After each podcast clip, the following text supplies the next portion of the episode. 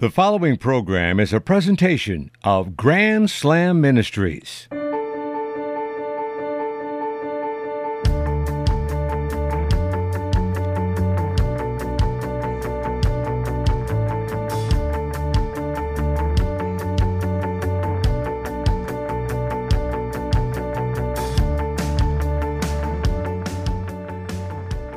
Hi again, everybody, and welcome to this week's edition of the Dan Scott Show, presented by Grand Slam Ministries.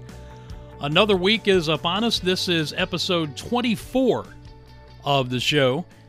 Hope that you have had a good week, and uh, looking forward to spending the next hour with you. Um, I know this will come as a great shock to you, but I, I think we've got a really, really good show for you today because we get to combine two of my very favorite things. We get to talk about Jesus and baseball in the same interview, and I'll tell you more about that in just a bit. Uh, as this episode is airing, depending upon what market you are in, Angela and I are uh, heading out on vacation. We're either getting ready to leave or already on the road and going to be away for two weeks. But don't worry, we've got the next two weeks covered as far as shows go, and we think that you're going to enjoy what we have for you.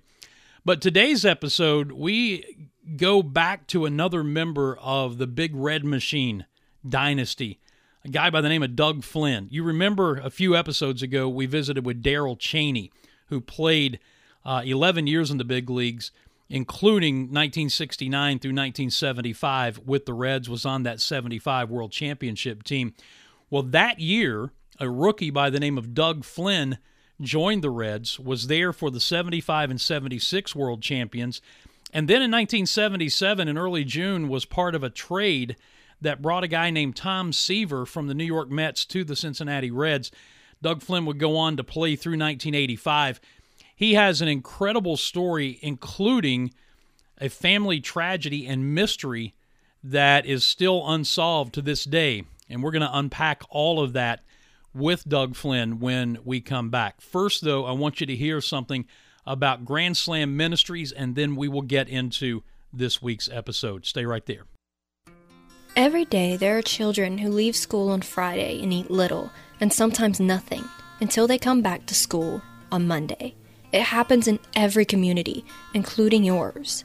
Many of these children live in circumstances that deprive them of basic needs necessary for a quality life. At Grand Slam Ministries, we want to change that. We want to invest in our children, giving them hope for the future. That investment includes necessities such as food, clothing, school supplies, and a safe environment to play, to study, to live. Please visit our website, grand slam ministries dot org, to find out more about our ministry and how you can help. We're just getting started. Will you come alongside us for the children's sake? Again, that's grand slam ministries dot org. Want to see a listing of our affiliates? Check out videos or listen to past shows and explore our archives? It's all available at our website, dan scott show dot org. And now, back to the show.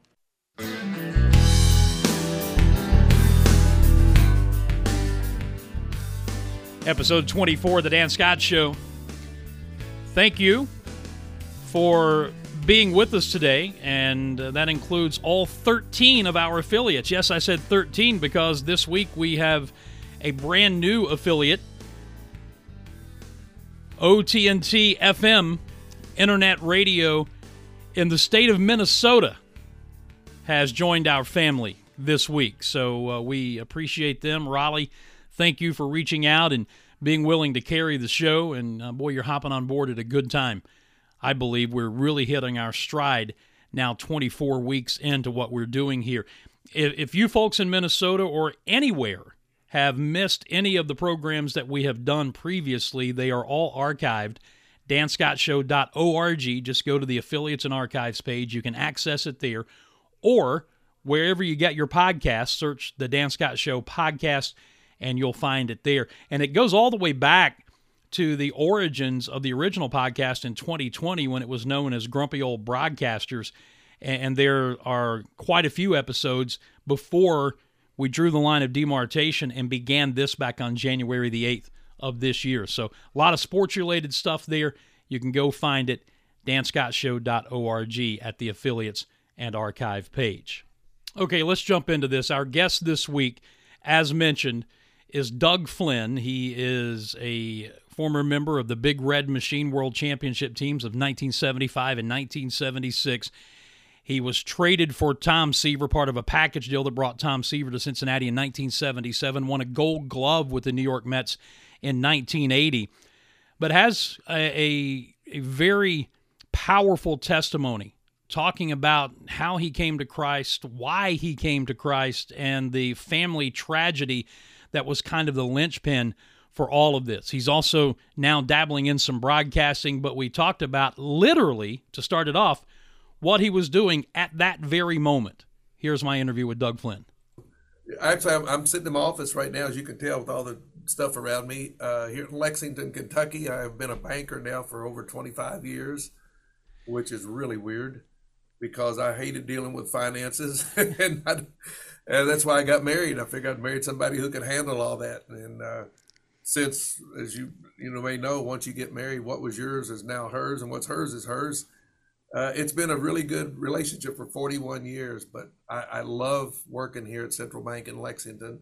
We're a locally owned independent bank. Um, we're about, we when I started here, we were five hundred thirty million dollars, and now we're up to almost four billion dollars. So it's been a great growth with some wonderful, wonderful people. And it gives me an opportunity uh, because they do let me have some flexibility to go out and do baseball fantasy camps or speaking or golf trips and stuff. So it's just, uh, it's really a nice deal. I don't know how much longer they're going to let me do it, but I'm loving every minute of it right now.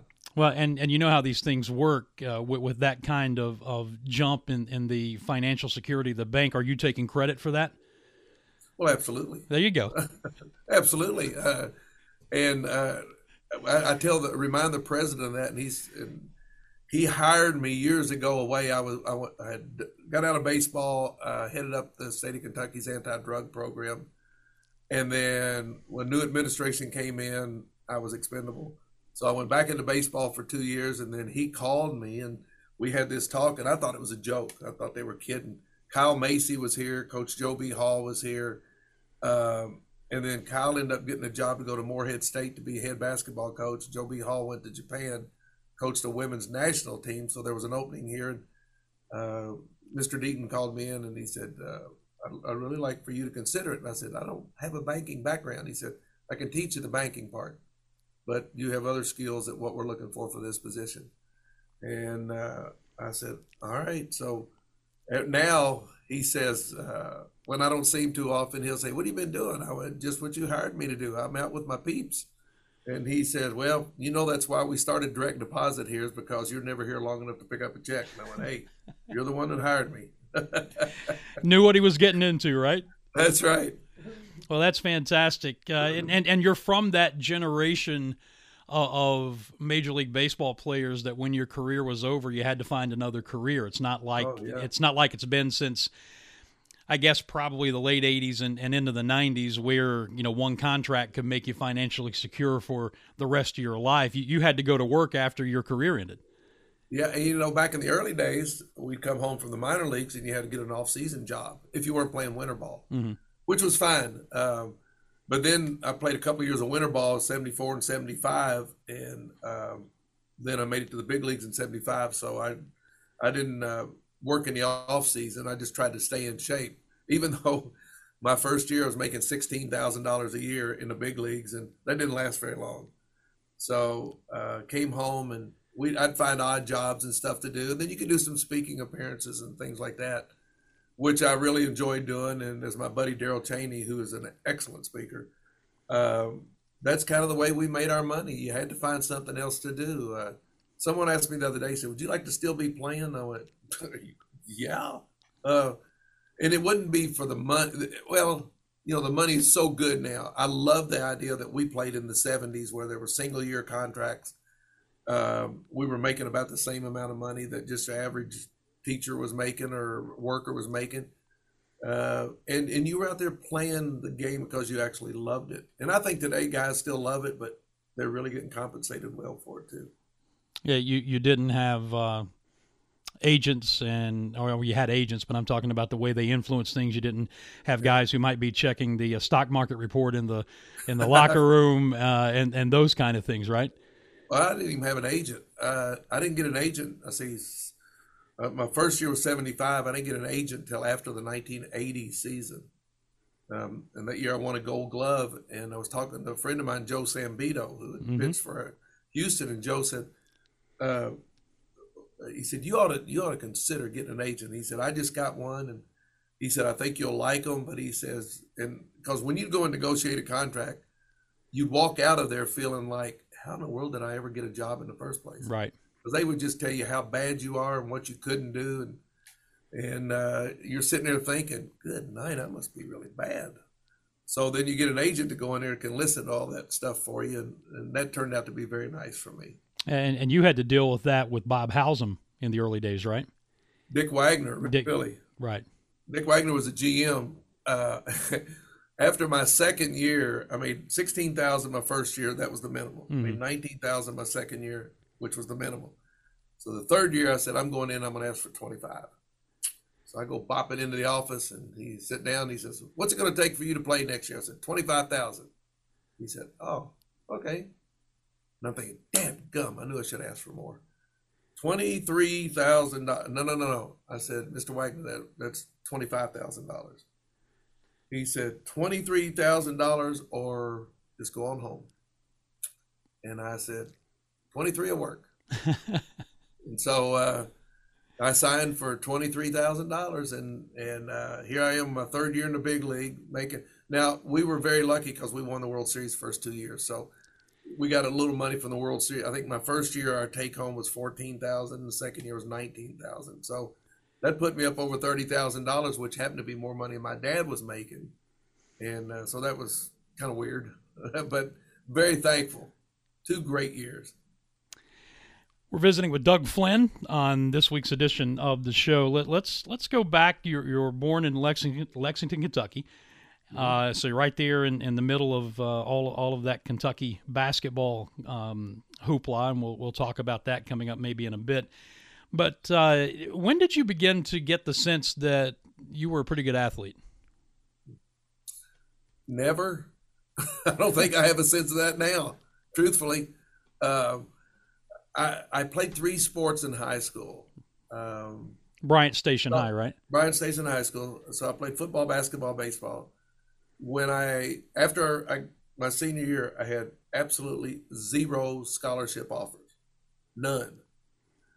So I ended up going to the University of Kentucky and playing basketball because they had signed a point guard who uh, went ahead and signed a contract with the Cleveland Indians. And so they had an opening, school was about ready to start. Uh, there was nobody else available. So I get a call, said, we would like for you to come play basketball. If that doesn't work out, then we'll give you a baseball scholarship. And I thought, well, that's pretty cool. Uh, so I went and played freshman basketball, started every game, uh, got a leadership award on that uh, that year, uh, played with the first African-American to ever play basketball in Kentucky, a young man by the name of Darryl Bishop. Uh, was my roommate, played with the first African-American to play baseball in Kentucky. And that was Derek Bryant, who still is a dear friend. And uh, so that year was over. I go out to the baseball team. I don't get to play. And I was basically told that um, you you don't have the skills to be a Division I baseball player. I was five eight and about one hundred fifty-five pounds maybe. So I went off to a junior college. I grew three inches and started gaining a little bit of weight. I started maturing a little bit, was playing softball and baseball on Sundays. And some friends woke me up one morning uh, during summer school and said, come on, we're going to try out for the Cincinnati Reds. So went and tried out for the Reds. And after the fourth tryout, they finally said, what would it take for you to be a pro ball player? And I said, mm, Coke and a hot dog, whatever.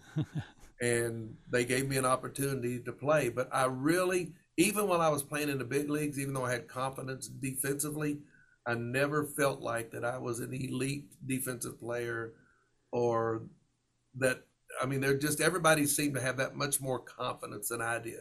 I love to play and I love to compete, but I never really sold out with my confidence like I see a lot of these kids that do today. And uh, had I do it over again, I don't know, because for me, I fought between a fine line between being humble and aggressive and cocky, and there was just that fine line that I don't think that I've ever, ever crossed. And uh, I don't know, my wife might tell you something, but that, that's not true. But well, you know, it, it's interesting because th- there had to be some level of confidence to become a big league baseball player. I mean, that's, that's not yeah. just happenstance, but at the same time, I, I get the, I get the fine line thing because I've, I've walked it pretty much my entire life. What was, what was confidence or, or insecurity, uh, a problem, Uh, an issue when you were growing up? Uh, is not to compete, but not to recognize myself as an elite athlete. Okay. Um, you know, I I enjoyed the competition. I didn't care who I played against. That didn't bother me. But it was just taking it to that next level that you really see these outstanding ball players. And I, I think the best players I ever saw were the best concentrators. Uh, that I ever saw. Like uh, I played with a guy one time. Well, it's no secret I played with Pete Rose, and I remember Pete getting his divorce papers at the ballpark and going out and going five for five the same day. Well, I'd have been devastated if something like that would happen to me. Uh, you look at Michael Jordan. It didn't matter if he was sick or what. He could concentrate, forget everything.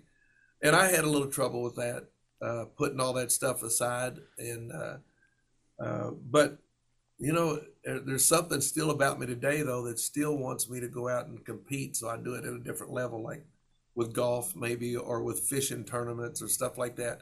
Even though it's different, uh, I still sometimes realize, feel like, you know, maybe I don't quite belong with that group. Uh, and I know it's a weird feeling. I'm not sure how to describe it, but uh, I don't think it's a lack of security or insecurity. Mm-hmm. It's just there's a different level for the upper elite athletes, and I'm just thankful that I had enough that was in there that kept me in the game for a long time with the other ninety-nine percent of the guys that were playing the game. Well, I mean, just the, the sheer length of your career uh, more than doubles the average major league career. Yeah. I mean, you were in the big leagues for what, eleven years, seventy-five through eighty-five? Right. Right. Well, thank goodness for leather. That's all I know. Is I, you know, my, deep, my my glove kept me in the game a long time, and, and I played with some so many good people. And you know, you never wanted to burn bridges when you got moved on from one team to the next. But uh, and and I tried not to do that, and it, it's kind of really neat to look back on all of that now. But yeah, my glove's what kept me in the league. Yeah, I, I saw uh, in, in doing the research that you hit seven career home runs in the yep. big leagues. Can you remember all seven of them? Absolutely. Well, you know, I, I was one hundred and the, the biggest I ever played was one hundred sixty-eight pounds. Well, good night. I, I go look around these University of Kentucky ball players now. They got nobody under two hundred. Mm-hmm. I mean, their infielders are six one, two hundred. They're all buff. They've all lifted weights. Of course, we didn't do any of that stuff back then. And, uh, and the game was different. You know, guys that up the middle, if you looked at all of us with our sizes back then, you had Buddy Harrelson and Ozzie Smith and me and Manny Trio. We were all one hundred seventy pounds or so. Our job was to play good defense and run the defense and, uh, you know, hit behind runners, take two and oh, take three and one. It's a whole different ball game now. And guys are big and strong and athletic.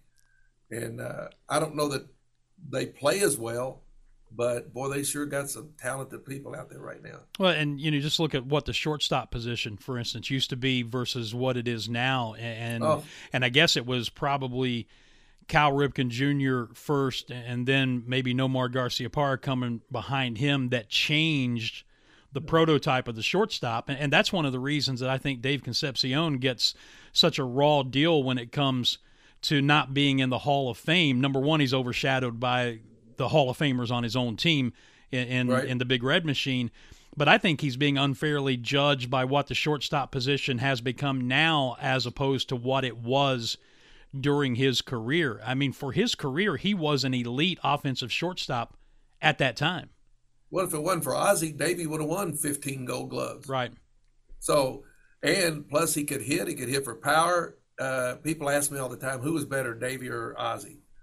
Well, just the fact that you're making that comparison tells me he belongs in the Hall of Fame. Mm-hmm. Uh, but Davey was uh, in a big game. I'll take him every day.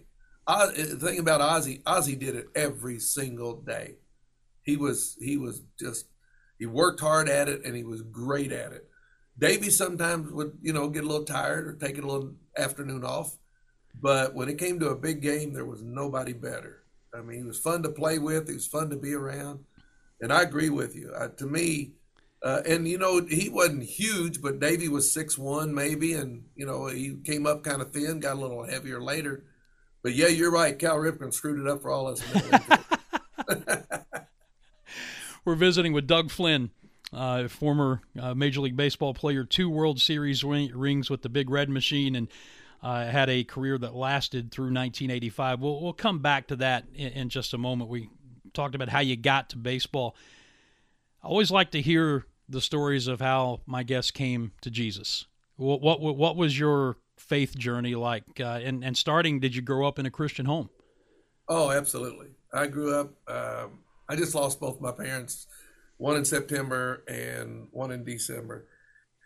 And they were just a model of consistency when it came to the Christian faith and their walk with Christ. They just beautiful, beautiful servants. And so from day one, I grew up in a Baptist church and was, you know, every, as the doors were open, we were there because I could walk to church. I lived right down the street from it. So I had no excuses. And my parents made sure that I was there. Uh, so I grew up, uh, I got baptized very early, and, uh, and, and I've always considered myself a Christian, but it wasn't until I got older and I went to a conference, actually after I got married, I got married in eighty-two, and there was a really wonderful, I got traded to Texas. They started doing a Bible study, uh, for couples, and Frank Tanana and Jimmy Sundberg and, uh, Mark Wagner, a bunch of guys that were in it, and they were just wonderful. And I started listening and I'm thinking, you know what? I'm something's really missing in my life. I knew Jesus, but I didn't have a personal relationship with Christ. Mm-hmm. So that was eighty-two. Well, nineteen eighty-four, my wife said, I came home one day and she said, we're going to a Pro Athletes Outreach conference. And I went, don't think so. I'm going fishing. And she said, I've already sent the money in. And I went, hey. All right, let's go. So we get out to the P A O conference, and there was a guy waiting for me. He was in Tampa, Florida the first year, named Dave Swanson. Dave used to be with Thomas's English Muffins, and he was a chapel leader up in New York. And I walked in, and tears were flowing down his face, and he said, Doug, I have been praying for you for nine years to come to this conference. I went, wow. And so we go to the conference, and I realized right then that as a newlywed, if this relationship was going to work, the only way it was going to work is it was based upon biblical principles, because I was a mess and I was very independent. You know, it wasn't a mess that you would see, like, I'm going to get in trouble, I'm going to run around on my wife, do all that stuff. It was just, I was a mess emotionally because I knew, having that head knowledge, uh, that I needed to have some heart knowledge of who Jesus really was. Mm-hmm. And so my wife and I just rededicated our lives. She came home right after that conference and got baptized. She'd grown up in the Catholic Church. She's uh, Puerto Rican. And, uh, but we knew right then, all right, if this is going to work, that everything we do, every decision we make when it comes to finances, relationships, friendships, work, whatever, that it has to be through prayer and it has to be with a relationship with Christ. And I have absolutely no regrets. And boy, does it free you up to have just a wonderful life. It, it it's incredible to sit and listen to to to you share that, because the the more people that I talk to on this show, and, and we're twenty-five, twenty-six episodes into it or something like that now, I, I'm I'm hearing a lot of similar stories. People who had some experience with Christ when they were very young, but it didn't get real until they got older. Yeah. And, and, you know, I, living here in, in the South, uh, just a couple of hours south of Charlotte in, in the Clemson, South Carolina area, this is the the part of the country known as the Bible Belt, as you know. And, and, and Billy Graham used to always say, because he was born and raised in Charlotte, Billy Graham used to always say that he had a real burden for this part of the country, because there are people who thought they were Christians because they were born and raised in a Christian home and never yeah. never had that that moment where they developed that personal relationship with Christ by asking him to come into their life. as as Savior and Lord, and, and it kind of sounds like you were in that same position. Oh, absolutely, I was. Uh, you know, you. I mean, I have a lot of buddies that I grew up with, and they say, well, we know the Bible. And I went, yeah, that, that's good. That's good. Well, the devil knows uh, the Bible. And Satan, that's why I tell yeah. them Satan knows the Bible pretty good, too. And but what I had to realize is I really didn't have that personal relationship. And, you know, I mean, I would I would tell people, and I, I knew all the Bible verses. I knew how to compliment the little old ladies in church. I could say the right things. I went to all the functions, and then you come home and you say, all right, what's missing? And I got challenged by a few people, and I'm challenged by them today. I have an accountability group. It's not just a partner. It's it's a group of guys that will will hold each other accountable. And then we screwed up, though, because we go and tell each other, oh, we're doing good. Then we'll invite the wives out with us one time, and then they'll set us everybody straight about whether we're telling the truth or not. And uh, I think that's just... But I need that. Mm-hmm. I mean, I love it. Iron sharpens iron. I got to be around other believers and other Christians. I want to hang out with people who have, but know that there's a future after death and there's hope. And after going through, you know, the death of my parents, um, I, I don't know. I don't understand how people that don't have that relationship with Christ go through tragic times when God can give you so much peace, and he can, you know, that goes far beyond anything that a human hug can do. Uh, and I don't know how all that works. I just know that it's real. And uh, the more I uh, was challenged by my pastor to read through my Bible every day, and I'd never read through the Bible. Now I'm on a, I don't know, fifth, sixth time or something. How, when you open up your heart and your mind to see what God wants to tell you, how he can talk to you. I, I think if God ever talked to me audibly, it'd probably scare the out of me. I don't know. Mm-hmm. But when I hear him talk to me through friends, and through music, and through my pastor, and through videos. Uh, wow, it's like, why did I go so long without having this in my life? Uh, but I'm, I'm so thankful that, you know, even at thirty-four, I was thirty-four years of age when all that happened. Man, these last thirty-four, thirty-six, thirty, whatever years have been pretty cool. Well, I, I'm fifty-six years old. I'm a preacher's son. My dad is still pastoring and preaching at age seventy-five. So I was laughing when you said that you didn't have a choice about going to church because your parents, because uh, when I when I speak uh, at churches or to men's groups or whatever, invariably I use the old preacher's son joke about having the drug problem. Yeah, that every time yeah, the church doors are open, I was drug inside. And believe it or not, Doug, there are people, when I tell that, who've never heard that joke before, which I find fascinating. Yeah. Um, But, uh, so I had, but I'm glad, you know, I mean, when I'm glad because they set the standard for yes. them, and, you know, and, and for parents, you never know, I mean, when that time's going to come that it's going to sink in. Mm-hmm. Uh, but because I had heard it, and there, and, and when I was playing ball or when I was doing anything, whether I was speaking, playing ball, whatever, there's only two people that I wanted to impress. That was my mom and my dad. If I knew if I impressed them, then I'd probably done a pretty good job. And so all that stuff that it, they were ingrained in me, I, my biggest fear of doing anything wrong or not doing, going to church was uh, afraid that I would upset them. I remember when I, I became a deacon, my dad came up and he put his hands on me and he said, this is the proudest day of my life. Not the World Series, not the Gold Glove, not all that other stuff.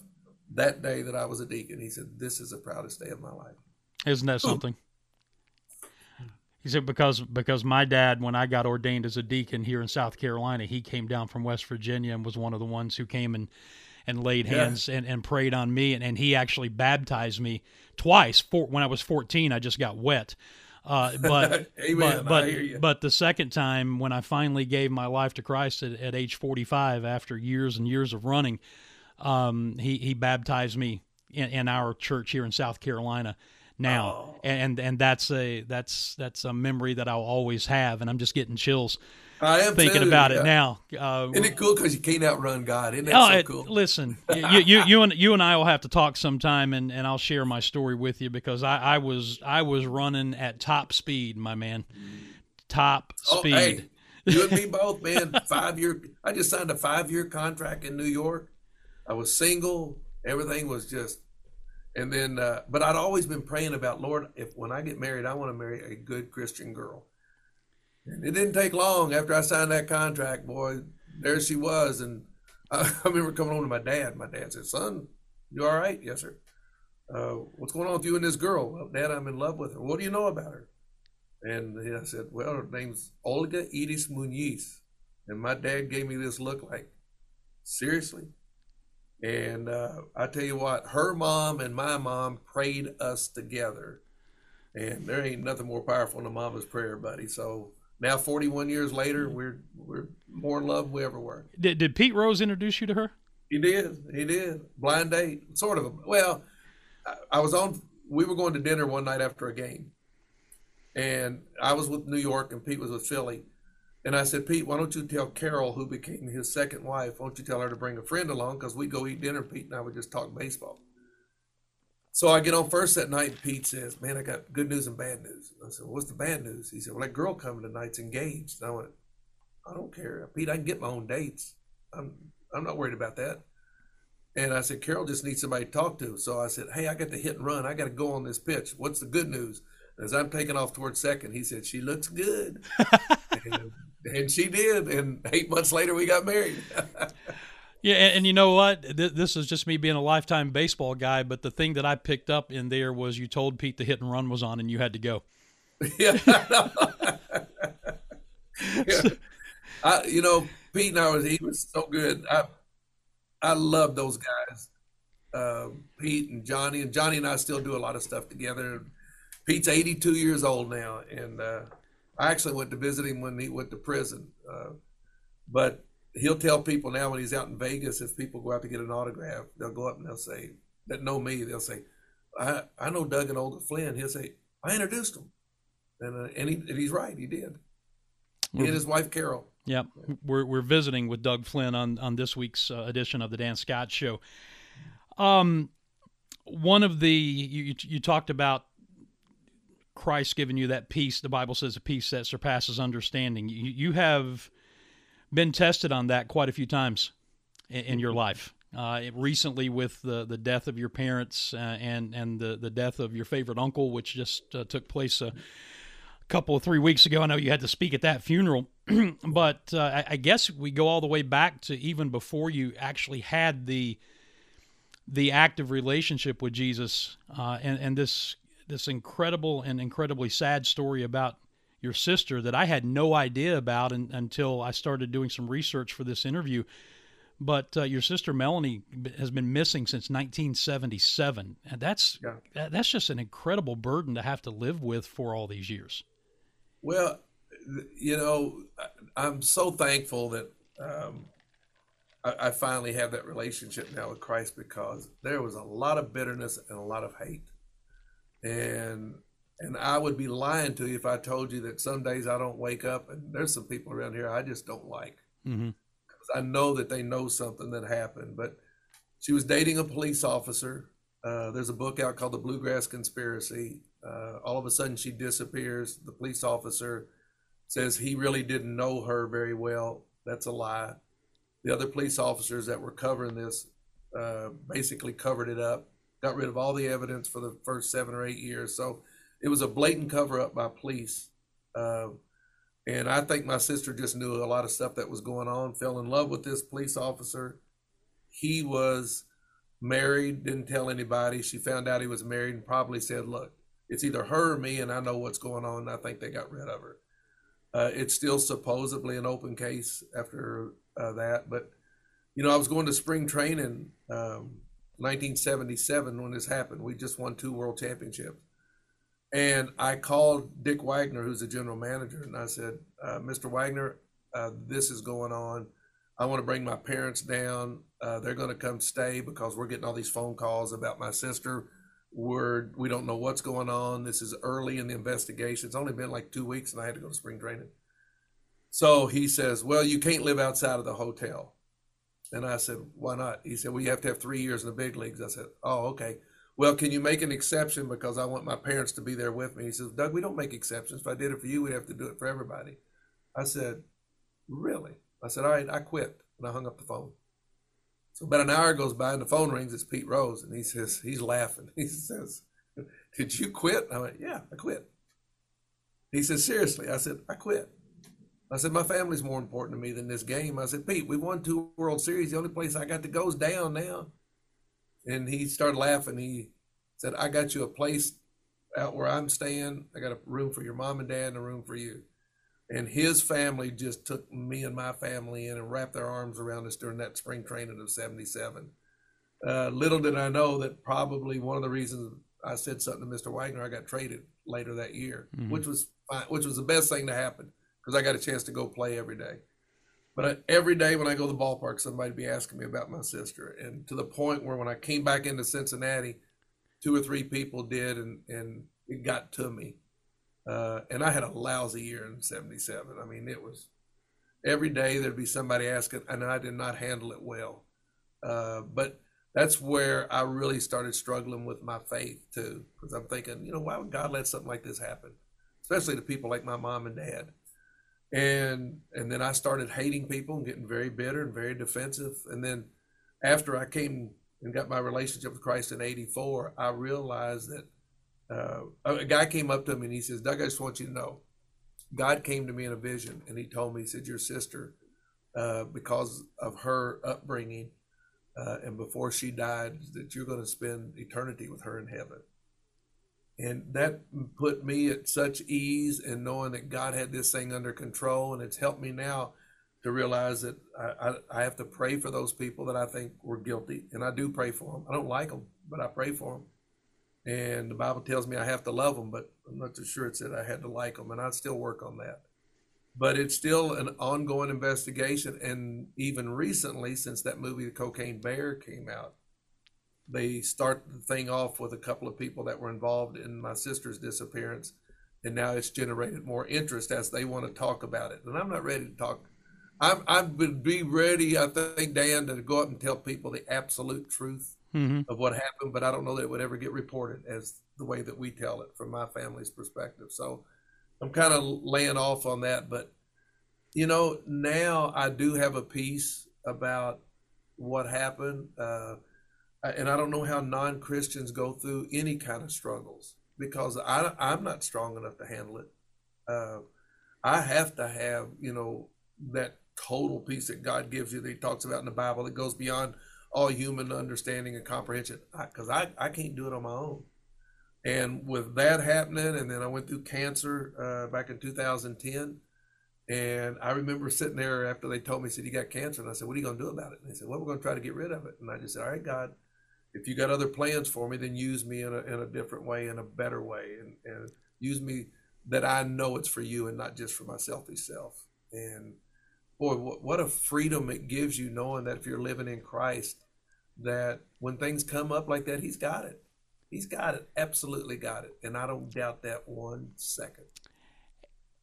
And at the same time, as a former pastor of mine used to say, that's easy preaching and hard living. Yeah. Because when you're, excuse me, when you're in the moment, you can get overwhelmed by all of these other things. And, and you have to, at least speaking personally, you have to intentionally stop and sometimes pick up the Bible and, and go back and, and start reclaiming those promises yep. that are in there. And you know what, Dan? Not only that, but in, in, in most of the stuff I was doing back then, it was all about me. And when my mom and dad were spending time in a nursing home, and dad was, they had dementia, and one had Alzheimer's, and they were really struggling, and they couldn't go through, they couldn't do little menial things on their own at all. They had right. to have help. And I started praying, and what God told me, he says, I, I just said, "God, why are, you, why are you doing this to these people? These are great people. They love you. Why are you doing it?" And it was, it was like he looked at me and he says, "Doug, I'm not doing it for them. I got them taken care of. I'm working on you." Oh, that, that, that hit home. You know, he's working on my patience, on my self selfishness, on uh, my servanthood. That's what I got out of that. And that's what I still get out of that. And Uh, sometimes it it takes those tough lessons to learn that, but once I got myself out of the way, it, it sure helps an awful lot. Yeah, I was just going to say th- those are, are hard lessons to learn. I mean, we, yeah, you, oh, they yeah. are hard lessons to learn. And I'm not a crier, but, and you know, I, I don't cry too much, and I'm not a I'm not a raise my hand. I'm afraid because in a Baptist church, if you raise your hand, they'll think you're dancing, and you can't do that. So, uh, uh, but I, my wife gets on me the other time. She says, "We're gonna go get your shoulder fixed so you can get your hands up in the air." And and uh, and I said, "Look, you you know where my heart is." And but I, I tell you what, it, the, the goodness of God is is just so wonderful. And you know what? I actually got a chance to speak at a M L B winter meeting in Louisville. And there were some writers in there that I know that I was a little short with at times. And I basically just apologized as guys for what, if I ever treated you all wrong, if I ever said anything that was bad to you, I just want you to know, I hope you'll forgive me. And I apologize for that. Uh, that's what, you know, when you get that relationship with Christ, you're not a, you don't mind asking for forgiveness. You don't mind seeking forgiveness. It's just, uh, you know, it's it's hard to explain, but boy, it's such a freedom that non-Christians don't have. Mm-hmm. And, uh, I, I'm just, I'm so blessed to have a great group of people around me, not only to help raise me, but they're around me now. Uh, the, the the raising the hands thing, I, I, I laughed a little bit when you said that, because I, I, I go to a Southern Baptist church, and and you see it some, but you don't see it much. And a number of years ago, we had an interim pastor in uh, before our our current pastor came, and, and he talked about that one time, and he talked about his his daughter when she was hurt or troubled or something was bothering her when she was very young. She raised her hands up for, you know, "Daddy, pick me up," and and, and he and he said, he said, "So what's the difference in a Christian doing that? Because aren't aren't you lifting your hands up and saying, 'Daddy, I need you,' to to our yeah, fa- to our like Father it. in heaven?" So I like that. Yeah. I'll use that, dude. I just, I'm going to steal that from you. Oh, I'm sure he stole it from somebody. the, the the first newspaper editor I worked for told me all great ideas are stolen. So, you know, that's, oh, that's yeah. the way it goes. Visiting with Doug Flynn, uh, and we just could, could go on forever, but we're kind of coming down the stretch here. I, you, you talked about the nineteen seventy-seven season. You're going into your third year in the big leagues with the Reds. And, and then I think it was June fifteenth came along. And um, I'm sure you tell people that you were the centerpiece of the trade that it took to get Tom Seaver to Cincinnati, right? The glue. The glue, yes. the glue. Uh, did Darryl tell you about that? Huh? Did he, Darryl say? He he he uh, he made passing reference to it, yes. Well, you know, to be a part of that ball club, uh, we kind of have some fun with it now. And Johnny Bench tells me that they had the deal made. They needed one more person, and he told Sparky, he said, "Send Doug to New York." And Sparky looked at him kind of funny, and he says, "Sparky, he's not going to play here. He needs a chance to go play somewhere." So Johnny says he takes credit for me being traded. Uh, but I got a chance to introduce the grade eight one night uh, at Cincinnati, and I was having some fun. And so I got them all out there, and I said, "Ladies and gentlemen, the most overrated group of players in the history of the game." There's five hundred people there looking at me like, "Where is he going with this?" I said, well, in nineteen seventy, those guys over there got beat by Baltimore. In nineteen seventy-two, they got beat by Oakland. seventy-three, they got beat by the Mets. seventy-four, they disappeared. seventy-five, a little country boy makes the team, and they win the World Series. seventy-six, a little country boy's back. They win the World Series again. seventy-seven, they trade the little country boy away, and they never win again. You do the math. And somebody in the back of the room hollered, "The glue!" So now we have a lot of fun. I have T-shirts. I'll send you a T-shirt, Dan. It's got the glue. nineteen seventy-five, seventy-six, and uh, all the all the proceeds go to uh, Hope for the Warriors, mm-hmm. which is a military charity that takes care of military families and friends. So it's uh, we've had a lot of fun with it. The unveiling of uh, the Johnny Bench statue at Great American Ballpark a number of years ago, um, the, the entire grade eight was there. Uh, because Joe was still alive and and, yeah. and, and Pete was there. Um, and, and I took my daughter, my youngest daughter, who is a huge baseball fan, huge Reds fan like I am. And, and, you know, we were kind of in the back of the crowd, but I wanted her to be able to see those eight guys who were there at one time, because you never knew if they would all be together again. That's right. And, and so that is the collection of what could have been the greatest baseball team in the history of the game, right there. I agree with you, and I I miss it. Now we've lost some guys, and you know, I'm I'm hoping that we're coming up a couple of years away from our fiftieth anniversary of mm-hmm. that group of guys. That, well, I was the baby, Dan, and the baby's seventy-two now. Right. So you, you just you just hope, and I still stay in touch with a few guys. We're about we got another one that uh, you can keep on your prayer list. That's Pat Zachary. Pat was in the trade with me when right. we went to New York, and uh, Joel Youngblood went to visit him the other day. Pat's not doing good. He's got some nasty cancer stuff going on with him, and you know, there's just. The time is coming. I, I hope the Reds will do something special for that group because, and, and I look back and I think not only were they the smartest group of baseball players, but w- the way they went about their business was just unbelievable. The rest of us just fell right into suit, fell right in line with them. Uh, so I, I hope that they'll do something special and get as many of the guys to come back in as they can. But I used to think those guys were so big. You know, you look at Johnny, and Johnny's, you know, six foot and, and probably played at two twenty. Perez was six two and played at two twenty-five. And I was looking at the Reds lineup a couple of years ago, where Joey Votto six three, two thirty-five, Jay Bruce six four, two thirty-something. I'm thinking, wow, those were our big guys, and our big guys were just pretty average for what mm-hmm. the players are now. But there was nothing average about them when they got on the ball field. I mean, they went out there with a confidence that just everybody knew that they were going to beat you. And I tell somebody, what was I had great seats there for a couple of years, man. I got to watch all those guys perform. Me and Darryl would sit over there. Darryl Chaney, my dear friend, taught me how to be a professional because I was basically trying to get his job. And he sat there and told me, this is what you need to be a utility player on this ball club. And you got to do this, this, and this. And I love him to death. And he's one of my dearest friends. He's a solid believer, and just, you know, I, I cherish every time I get to spend some moments with him. Yeah, I had him on the show a, a few weeks ago, and, and he's the one who facilitated uh, you being on, on the show this week. Uh, he was just a, just a joy to talk to uh, and, and invited me to his golf tournament. I don't play golf anymore, but he invited me to his golf tournament next uh, next year in, in the Helen, Georgia area, which is about an hour yeah. from where I live. So, uh, oh, you got to go, Dan. You well, go. I, yeah, I'll go with my tape recorder. Uh, or Leo Mazzone was there, and Dave Bristol was there, Glenn Hubbard. It was, it was a good bunch of guys. Do, do you know, and and we'll get into wrap-up mode after this, but do you know that um, I'm, I'm the director of broadcasting at Furman University, and unfortunately in twenty twenty they dropped baseball.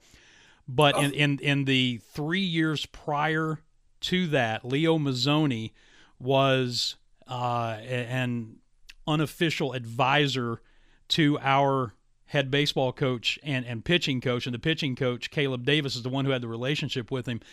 So I got to spend a, a bit of time with Leo Mazzone over the, the course of the last two or three years of, of Furman baseball. I had no idea how funny that man was. Oh, he's hilarious. Yeah, because all of our memories of him are just this. Yep. The first the, and, and, the, the and first he, time the first time he and I met, we were on a, a, a getting on a bus to go play University of Georgia in Athens. And I was sitting behind him. I introduced myself to him, and and I said, I'm I'm our Skip Carey, except I'm not as as talented. He said, well, at least you're alive. So that's great. I said, touche. That, so that was my first conversation with Leo Mazzone.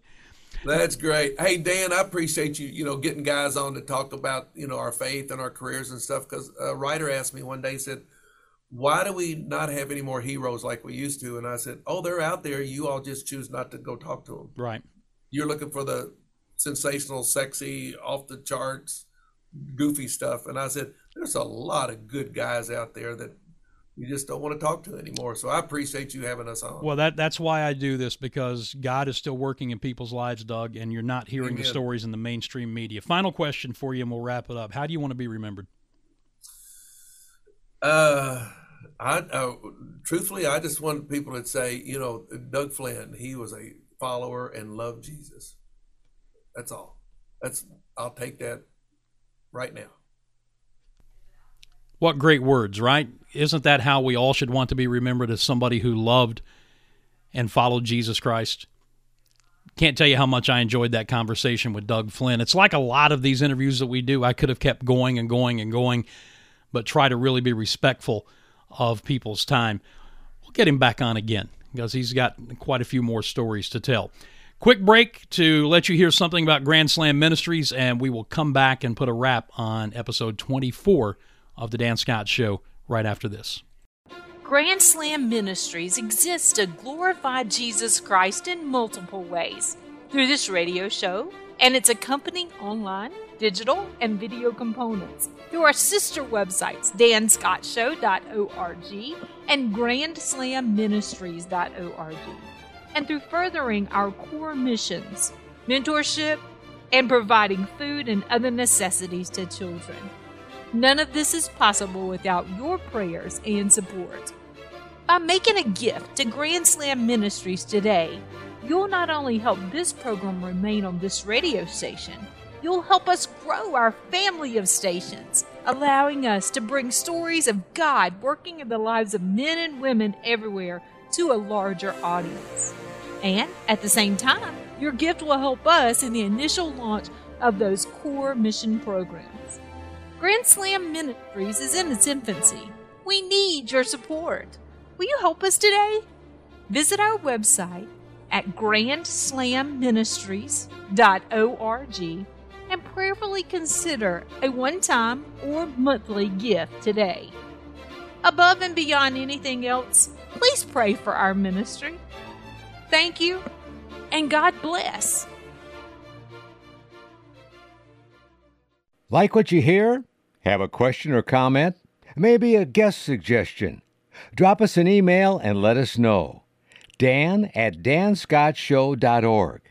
And now, back to the Dan Scott Show, presented by Grand Slam Ministries.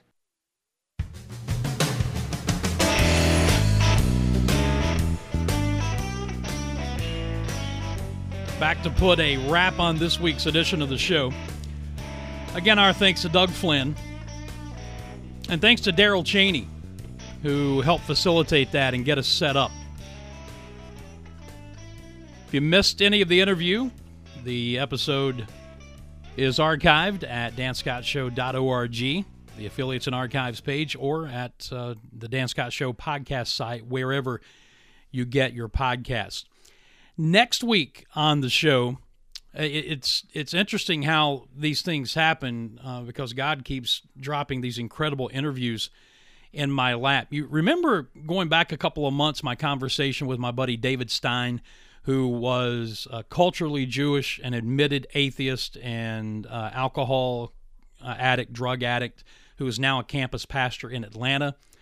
Well, wouldn't you know that God dropped another former Jewish atheist who's now a Christ follower into my lap for an interview? Neil Getzlow is going to be our guest next week, and uh, his conversion is relatively recent, just uh, twenty twenty, in fact, coming out of a life of pornography addiction, prostitution addiction, and, and how God stepped in, delivered him from that, saved his marriage. Uh, there's a lot of his story and my story that parallel, and I think you're really going to enjoy that. That is next week. Neil Getzlow will be our guest. He also has a podcast called Unmasked that I'm going to be a guest on in a few weeks. So we're kind of doing the mutual admiration thing and sharing our stories. But uh, that is coming up next week. And then in two weeks, we're going to replay an interview I did with uh, one of my mentors, Don Harper. And uh, you'll hear that coming up in a couple of weeks. Angela and I are now officially on vacation, looking forward to spending some time together and looking forward to getting back with you coming up again next week with the Neil Getzlow interview.